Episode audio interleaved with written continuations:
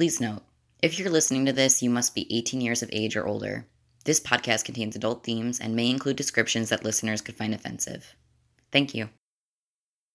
The flower that blooms in adversity is the most rare and beautiful of all. The Emperor of China from Disney's Mulan.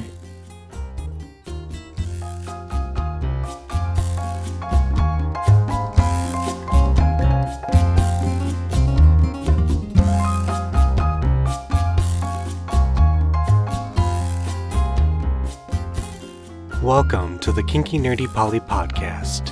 This is episode 16. But enough about Enough about that. enough about dreary real world adult stuff. Let's talk about kinky nerdy Polly things. Heck yeah. Let's get down to business. Could you sound any more businessman than that? Let's get down to business. All right. Yes, let's get down to business. Because G and M are going to be talking about Mulan. Yes. And listeners may be wondering why are we talking about this subject? Mulan was a Disney film from, oh, I'll go with 1998. But I've not looked that up, and We had to Google that the last time we tried to record this episode. yeah, listeners, this is our second attempt recording this. Second attempt. We are so dedicated. Yes. We lost all of that, all of our recording. Yes. Turns out, when your computer beeps at you, you should double check why it's beeping at you. But that's not. Beep, beep, beep, beep. Boop, boop, beep. Yes, exactly, Mbot, like that. Is there anything you'd like to tell me now that you've beeped at me? Beep, beep. So helpful. Uh, but yes, we're going to be talking about Mulan, mostly about the Disney musical from, I want to say 1998, and I'm not going to bother checking that. But And also, we're going to give a little bit of background. we are, because I want to talk a little bit about the historiosity of Mulan. Historiosity. That may be a word I just made up, but I don't I think love it it. is. So basically, I did a little bit of research about Mulan, and as far as I can tell, Mulan was not an actual historical figure. Uh, rather, Mulan was more of a legendary figure a la Robin Hood or King Arthur. Joan of Arc. No, Wait. Joan of Arc is a real person. Sorry, that was put in the notes. I don't know why that's in the notes, but You meant King Arthur. Okay. King Arthur, Because yes. Joan of Arc is a real person. Joan of Arc is a real person, Sorry. actually lived. Don't know. For real. Yes. But King Arthur, Robin Hood, these are legendary figures. They may have been based on a real person, but we cannot connect them to anybody. So we consider them mostly legendary fictional characters. And as far as we can tell, the character of Mulan was first talked about in a early Chinese poem, and the story has been told several different times again, like Robin Hood and King Arthur, each generation has their own sort of spin on the story. So I did want to go a little bit more into the original story, the legend of Hua Mulan, Hua Mulan. Um, and I, I'm not guaranteeing I'm pronouncing that right. Um, I unfortunately do not speak Chinese, neither Cantonese nor Mandarin. So Hua Mulan was a legendary female warrior from the Northern and Southern dynasties period, and is originally described in what's called the Ballad of Mulan. So in the ballad, Hua Mulan, disguised as a man, takes her aged father's place in the army. And in this version, she actually fights for 12 years and she actually refuses any rewards and goes back home. And there's very interesting, for me, very interesting kind of history of the name Hua Mulan. So I know that in the Disney version, she's referred to as Fa Mulan. So that actually is kind of reflecting of a reflection of history because the standard Mandarin is um, Hua Mulan, the standard Mandarin, but the Cantonese has the Fa Mulan. Yes, it is a combination of the Cantonese and the Mandarin. If I if I actually remember correctly, if the the full Cantonese name would be Fa Muklan. Yep, Muklan. Yep, exactly. So it the cha- name changed a lot and is different in Cantonese from Mandarin. So in the Disney version, they kind of combined the Fa Muklan and the Hua Mulan, and so we get Fa Mulan. And also, they changed little brother from a human being, human being, yes, to a that's right. dog. Yeah, so in the Disney version, little brother is the little Dog. dog, and in the original story, that was an actual brother. Yes, an actual little brother. Weird reference, in my opinion, but you know, Disney's gonna Disney. So I think part of the reason why we want to talk about this, about the story, is I think for both M and myself, this story was.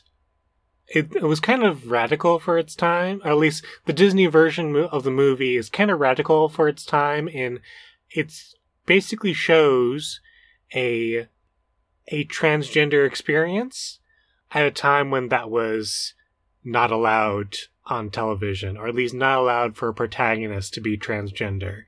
There are plenty of horror movies from the 80s where there's a transgender villain, but It definitely hits on queer queer vibes for me, gender sexuality.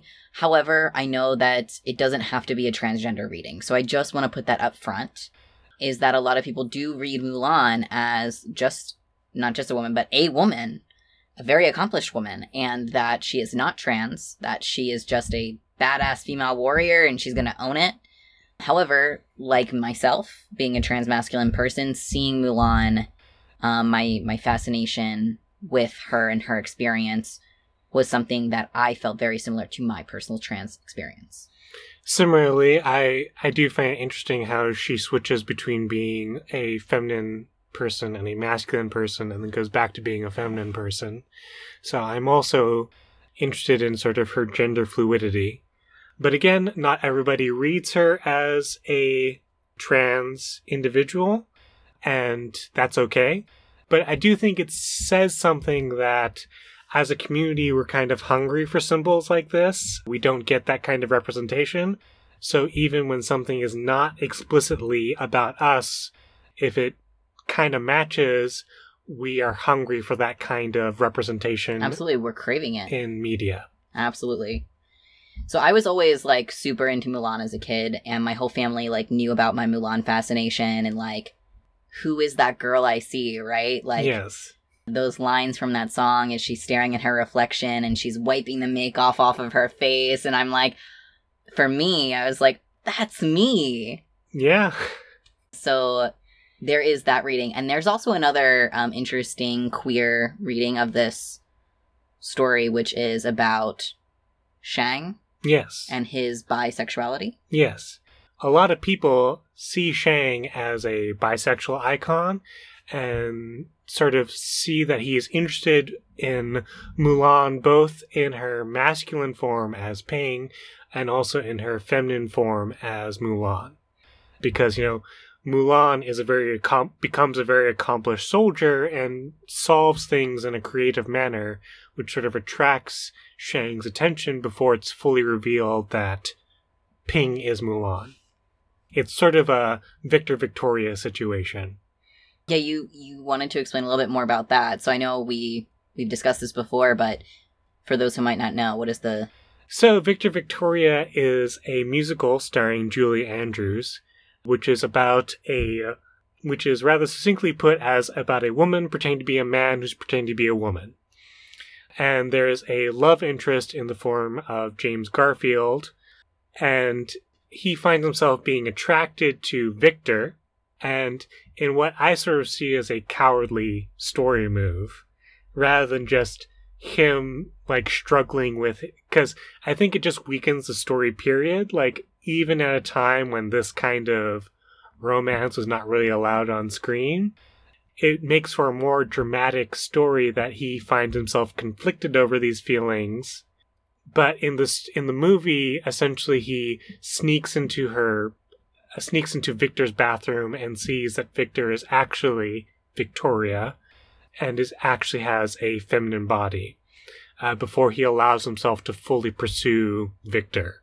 So, you know, these kinds of narratives have existed before, Uh, and it's nice to see in this Disney musical, like, there's this kind of interest that builds before Shang is ever given a chance to know that Mulan is fem- is uh, has a feminine body. This also makes me think of a Korean drama that I watched once called Coffee Prince.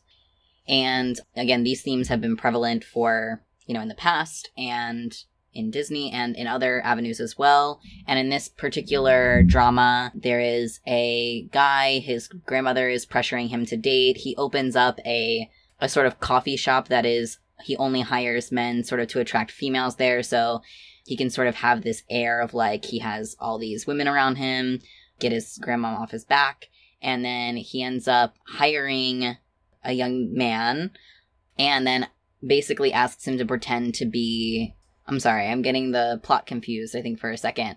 So he hires this guy, not knowing that this guy is actually, Oh, well, at least assigned female at birth. We don't know much about their gender, really, but I would say that they identify more on the feminine spectrum, but they just appear more masculine. So we also brought up these themes in like Ouran High School Host Club episode, for example. yeah. I mean, oftentimes shows will play around with these concepts without directly addressing them. Right. So it's hard to say for certain whether What the gender and, yeah, uh, fictional characters are. Right. So he basically tries to almost play gay so that way like people stop bothering him about needing a girlfriend.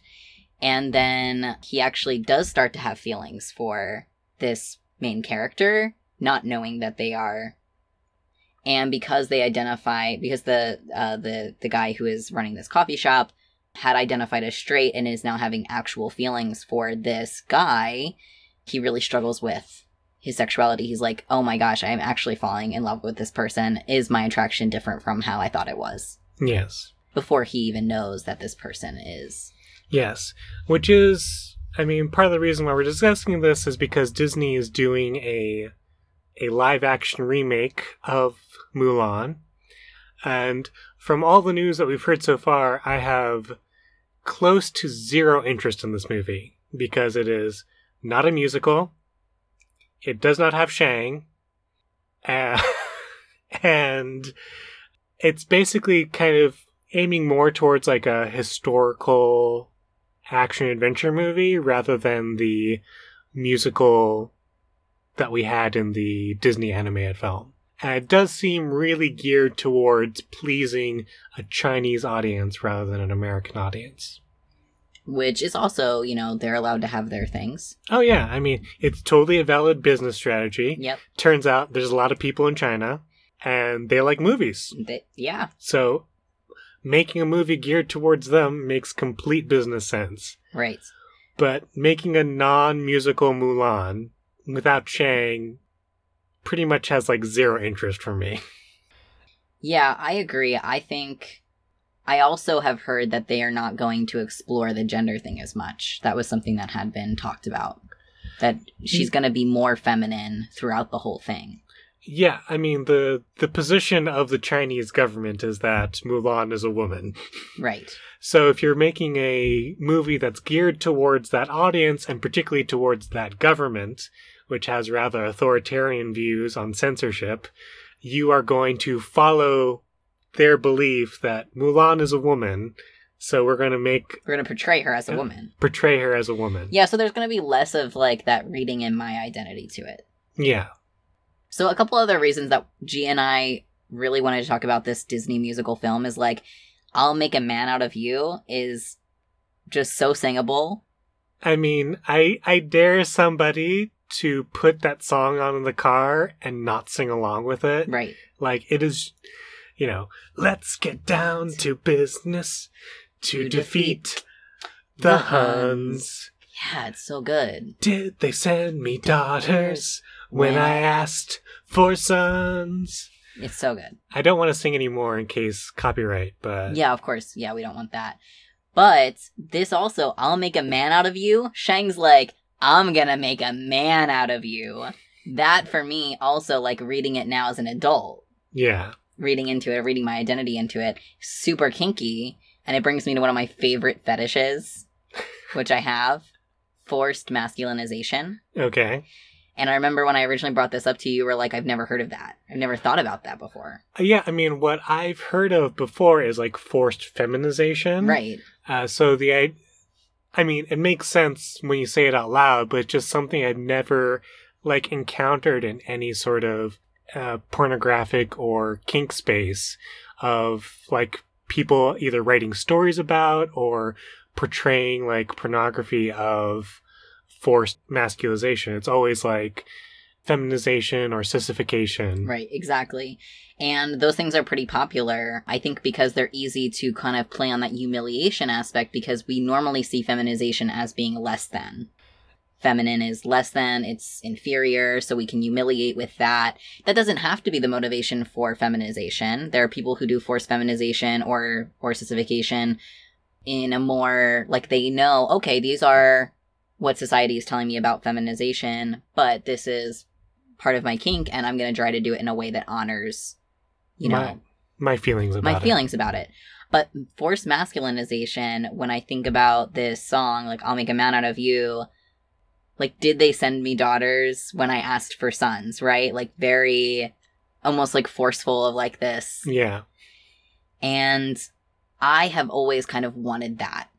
Like, I have actually kind of crafted a scene in the past in my head, and then it almost became a reality where I've actually had, I've wanted to do a Mulan scene where I would have someone force me to, like, you know, they would cut off my hair forcefully and, um, sort of make me, quote, go to war in that sense of, like, having to prove my, whatever, macho, masculine. It doesn't even have to be macho or masculine in any sort of way, and it could just be a, a some other random trait. I know that a- some people who play on the masculinization thing play more of the um, dumb jock, might be the equivalent to like bimbofication, Yeah. for example.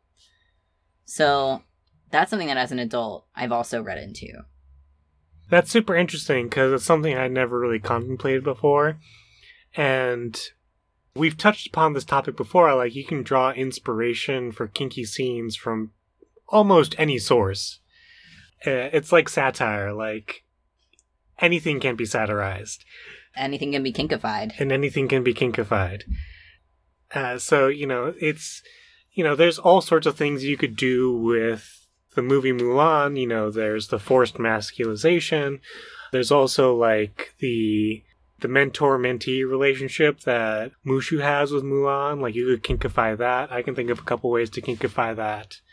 Especially like sort of the bad advice mentor. ba- oh yes, that was the walk when the walk one, yes, and the spit, right? Yeah. And uh, grab his. What does he say? Like slap, his ass. Slap his ass. That's how yeah. men say hello. Right. Like, let me give you really bad advice. Yeah, like I could definitely build a scene around the concept of like a mentor giving like really bad advice. Yep, and like having you actually go through with it almost to see the consequences. So, just bringing it back to sort of what we were saying about the trans narrative earlier, it also is a very non binary narrative, which, again, sometimes transness and non binariness can overlap. For some people, that's true. For some people, they don't feel that way. They might distinguish themselves or whatever.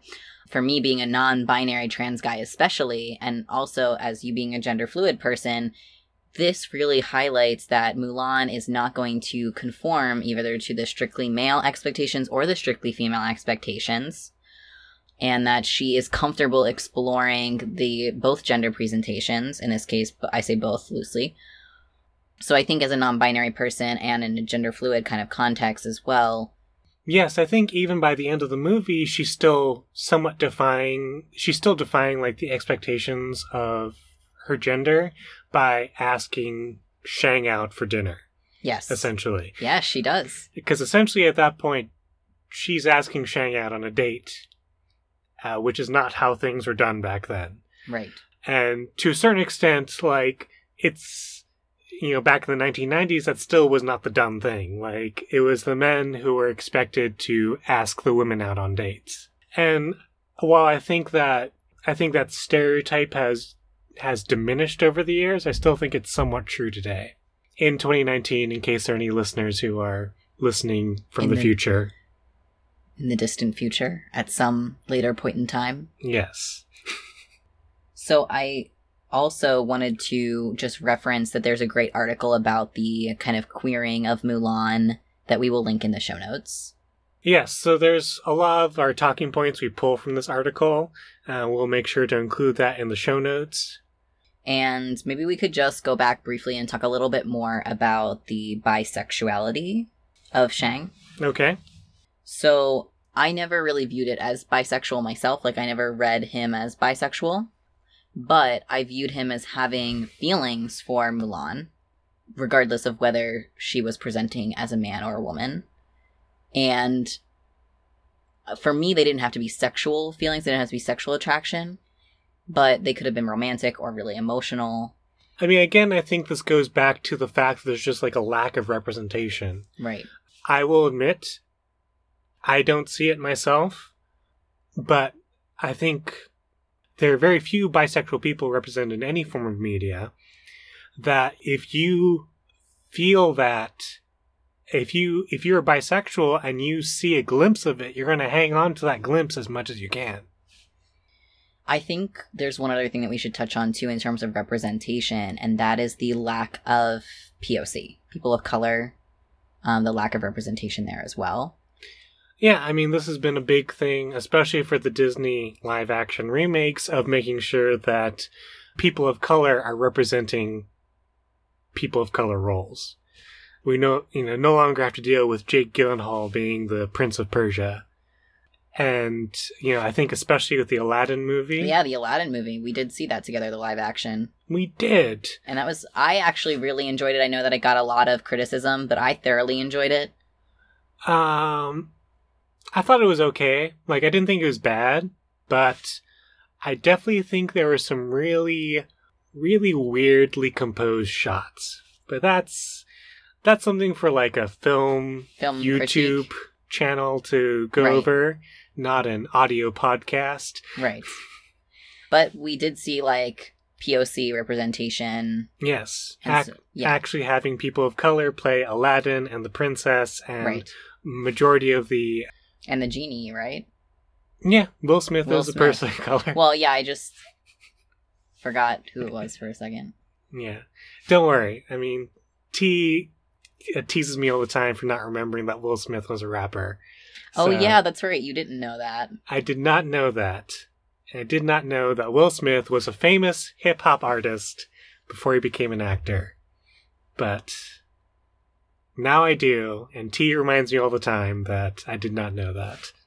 And in the Disney remake of Mulan, they're also making sure to have a lot of POC actors actually play the Asian roles rather than us having to deal with Hugo Weaving pretending to be Korean in that weird movie that I'm forgetting the name of, which did not look convincing at all. Anyway, Yeah, so I am grateful that like a Chinese actress is going to be playing Mulan, but I also know that one of the critiques is that she comes across as perhaps having like too sweet and delicate of an image, going back to that conforming to the femininity. yeah, I mean, again, this is I I don't know what the demographic was for the original Mulan Disney movie because, frankly, I'm surprised it got made the way it did, considering how, at least for us, we th- we think of it as being a rather radically queer film, which is not at all Disney's brand at the time.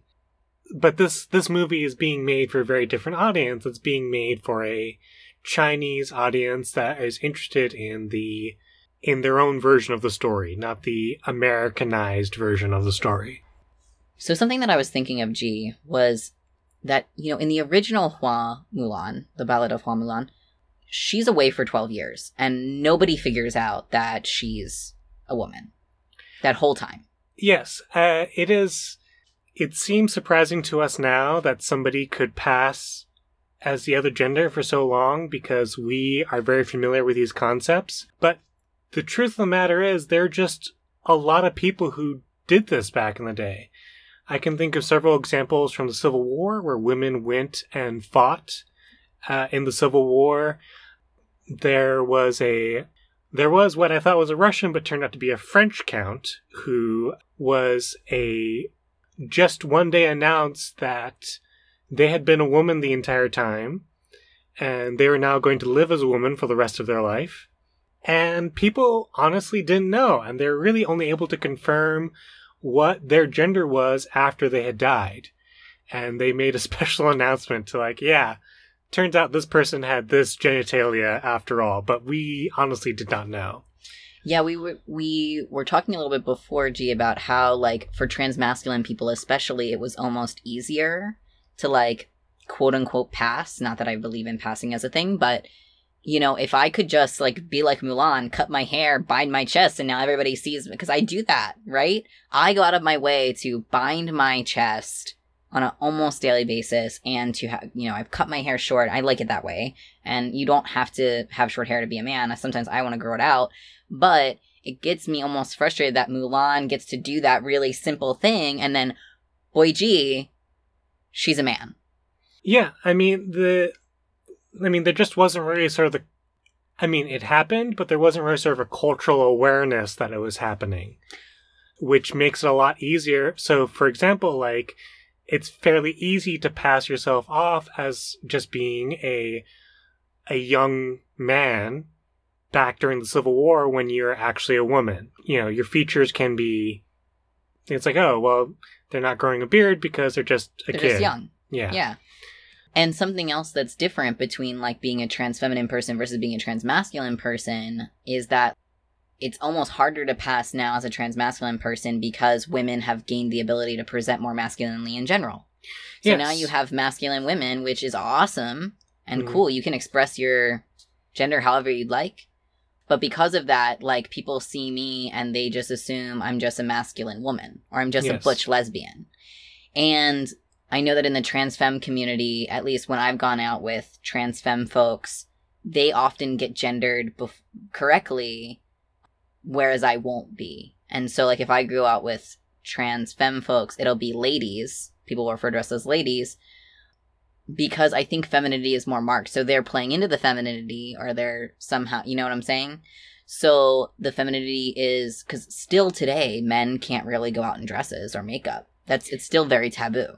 Yeah, I mean, this is this is the thing. It has now become socially acceptable for women to not wear makeup and to just wear a t-shirt and pants.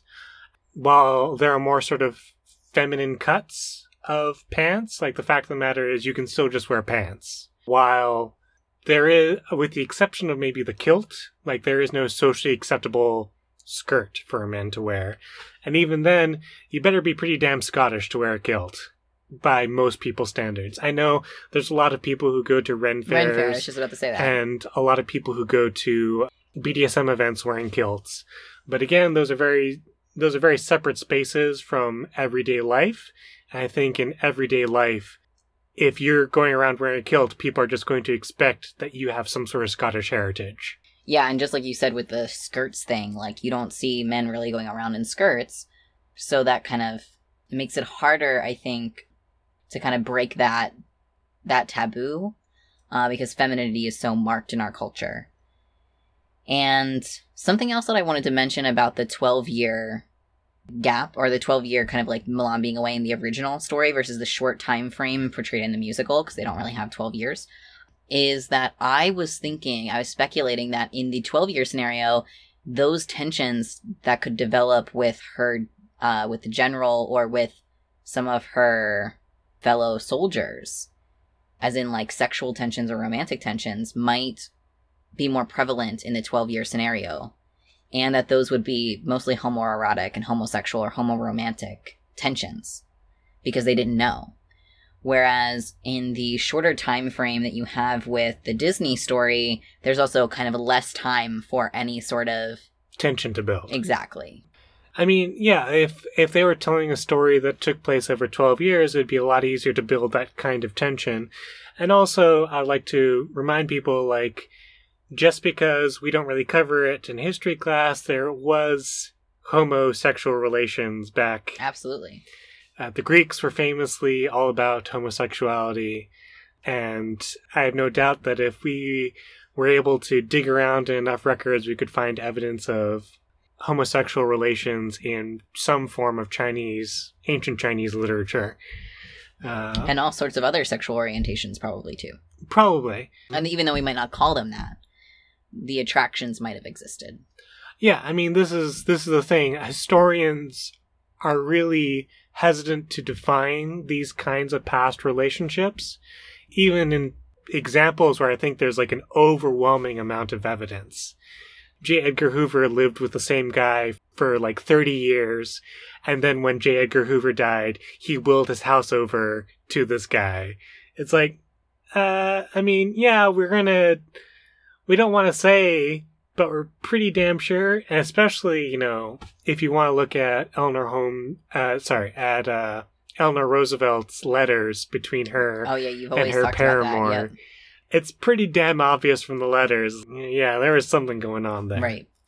And I also want to just say I want to acknowledge that narrative. I want to acknowledge that reading into things in those contexts as well, and that yes, those a lot of them were likely homosexual, homoerotic relationships.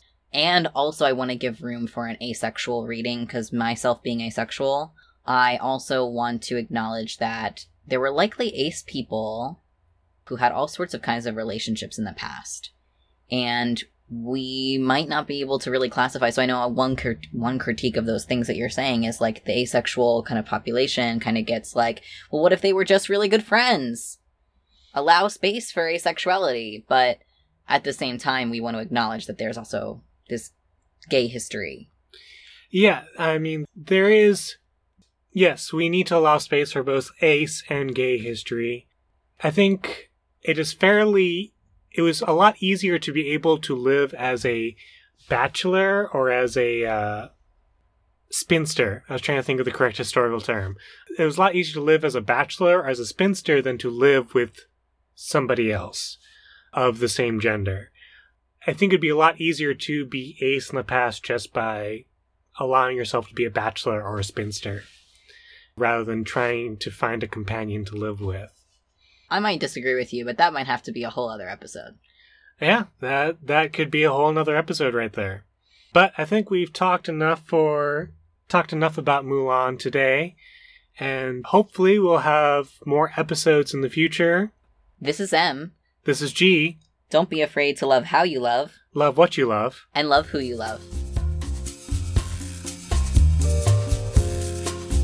If you'd like to get in touch with either M or myself, you can tweet us at KNP Podcast. You can find us at knppodcast.tumblr.com, or you can email us at kinky.nerdy.poly at gmail.com.